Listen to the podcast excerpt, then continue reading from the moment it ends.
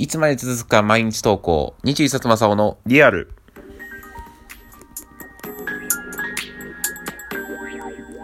こんにちは、こんばんは、おはようございます。そろそろ毎日投稿をやめたいと思っている皆様の日一冊正雄でございます。今日はですね、まあいろいろ まあ、今日もまあ別にそんな予定があったわけじゃないんですけど、友達と実は遊びに行きまして、あのー、大学時代のですね、友達にちょっと会ってきました、今日は。なんで、その話をね、今日したいなと思うんですけど、あのー、まあ、会ってね、あの、一緒にご飯食べたんですけど、今日びっくりしたのはね、これからなんかワーキングホリデーに行くっていう風に今日教えてもらいまして、まあ、最近どうですかみたいな話からね、まあ仕事の話もなんだかなと思ったら、ワーホリ行くんだ俺、来月からって言われて、え、そうなのみたいな。びっくりですよね。あ、ワーホリ行くのみたいな。オーストラリアにワーホリに行くということで、えー、そっかーってなりまして、ちょうどね、僕もね、テレビで、ワーキングホリデー、なんか若い人の間で流行ってますみたいな特集をね、モーニングショー、あのー、で見て、ああ、いいな、ワーホリってちょうど思ってて、まさか周りにね、出てくると思わなかったんですよ。で、そうそう、来月からまあ行って、1年とか2年ぐらい行き、もしね、いい就職先とか、こう働ける場所を見つかれば、就労ビザに変えて、まあそこに住むみたいな感じになってくのかな、みたいな感じで話をしてて、そっか、いいね、みたいなこう話をしてて、まあ、こうね、なんかこう、転職活動をね、普通続けてると、やっぱね、時々、いやーもうこのまま、なんかワーキングホリデーしちゃおうかなとか、ちょっと先延ばしにして転公務員でか、公務員試験でも受けようかなとか、なんかこう、ちょっと現実逃避をね、したくなる時もね、出てきちゃうんですよね。やっぱでもワーホリいいっすよね、なんか。憧れますよね。今日ね、だからそう、だから俺も、またもう一回ちょっと就職して、その就職先うまくいかなかったらワーホリしようかなとか言ってたんですけど、なんかワーキングホリデーってなんか30歳までしかできないらしくて友達に聞いたら、なんか30かと思って、30までしかできないんだったら、多分転職は次30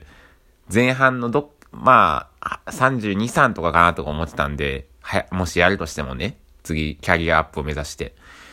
だから、ちょっとそこだともう間に合わないんで、正直。だとするとちょっと厳しいなと思ってるんですけど、そう。まあね、いろいろね、ワーホリもなかなかね、まあいいなーつって、結構友達に聞いたら、その、日本で就職活動、じゃあ例えば、ワーホリをしました、その後に就職活動しますってなっても、ワーホリをしてた期間っていうのは、休職してた期間、まあ休んでた期間、あのー、普通にこう、空白期間みたいになっちゃうらしくて、なかなかだからその安定して仕事をするってなると結構厳しいらしいんですけど、まあね、向こうでね別に就職せはいいんじゃいいんで、まあ結構ね、だから、そう簡単に、よし、ワーホリしいよって言ってワーホリできるようなものじゃないんですけど、まあ、そう。だから日本でね、働こうと思うと、ワーホリをしちゃうと、空白期間になっちゃうんで、キャリアアップとか、次の安定した職業ってのがなかなか難しいらしくて、まあね、そこもなんかこう、英語のスキルがあったりとか、別に働いてないわけ、何もしないわけじゃないんで、ワーホリの期間も。まあ、そのね、空白の期間ってな、しなくてもいいんじゃないかななんて思ったりもするんですけど、なかなか難しいですよね。まあ、ね、だからそう聞いてなんかこう友達のワーホリってのを聞いて、なんかいいなーなんてちょっと僕も思ったんですけど、うーん、行くとしたらな、カナダかな。オーストラリアも時差が少ないからいいですよね。季節真逆やけど。だ今、今が寒いんだろうね。カナダとかね、アメリカがね、ワーホリないんでね、できないんですけど、ワーホリできたらなーなんて思ったんですけど、一回アメリカはね、どうにか行ってみたいな、旅行でもいいんで行ってみたいなと思ってるんですけど、そう。いやー、ワーホリ、あ、アメリカでいいからな。カナダかオーストラリアかな。行くとしたら。いっぱいね、できる国はいっぱいあるんでね、ちょっとなんか探してみたいなとも思ってるんですけど、まあ、それで言うとね、もうそろそろね、あの、パスポートが切れるんですよ。学生時代に短期留学して、したんですけど、それが大学2年生の時に行ったので、で、20歳になる前に取ったんで、あのー、5年用パスポートしか取れないんですよ。あの、10年用と5年用とあるんですけど。で、5年用で取ったんで、今年の6月がちょうどもう、5年用パスポート期限来ちゃうんですよ。で、パスポートって取ったことある人はわかると思うんですけど、あれ、受け取りも申請も平日しかできないんですよ。一部の窓口も除くと。で、一応自分の住んでる県だと、あの、県庁所在地の、にある窓口だったら日曜日でもと受け取りはできるのかな？申請と。どうだったか忘れたけど。でも、ちょっと遠いんで、めんどくさいなと思って、で、まあちょうどね、今ね、平日でも全然行ける期間なんで、ちょっともうそろそろ一個、あの、パスポート取ろうかなと思ってて、そう、10年ね、なんで、なんとかその10年、やっぱせっかくね、10年パスポート取るんで、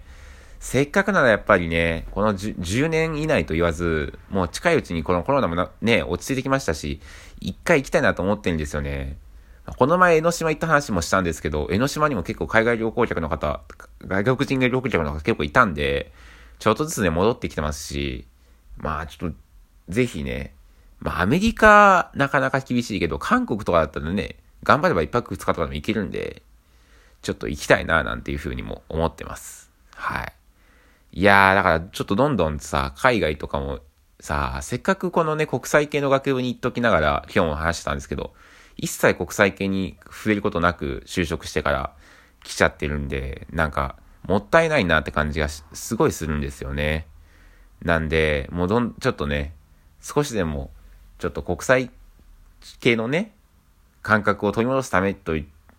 っちゃあれかもしれないですけど、ちょっと取り戻したいなとも思ってるんで、今度パスポートやり、あの、更新しつつ、ね、ワーホリの友達もちょっと頑張ってほしいななんていうふうに今日、久しぶりもこれでね、しばらく会えなくなっちゃうかなと思ってすごい寂しいんですけど、まあこれからワーホリね、自分、ずっとね、学生時代の時から言ってたんでワーホリ行きたいなんていうのは、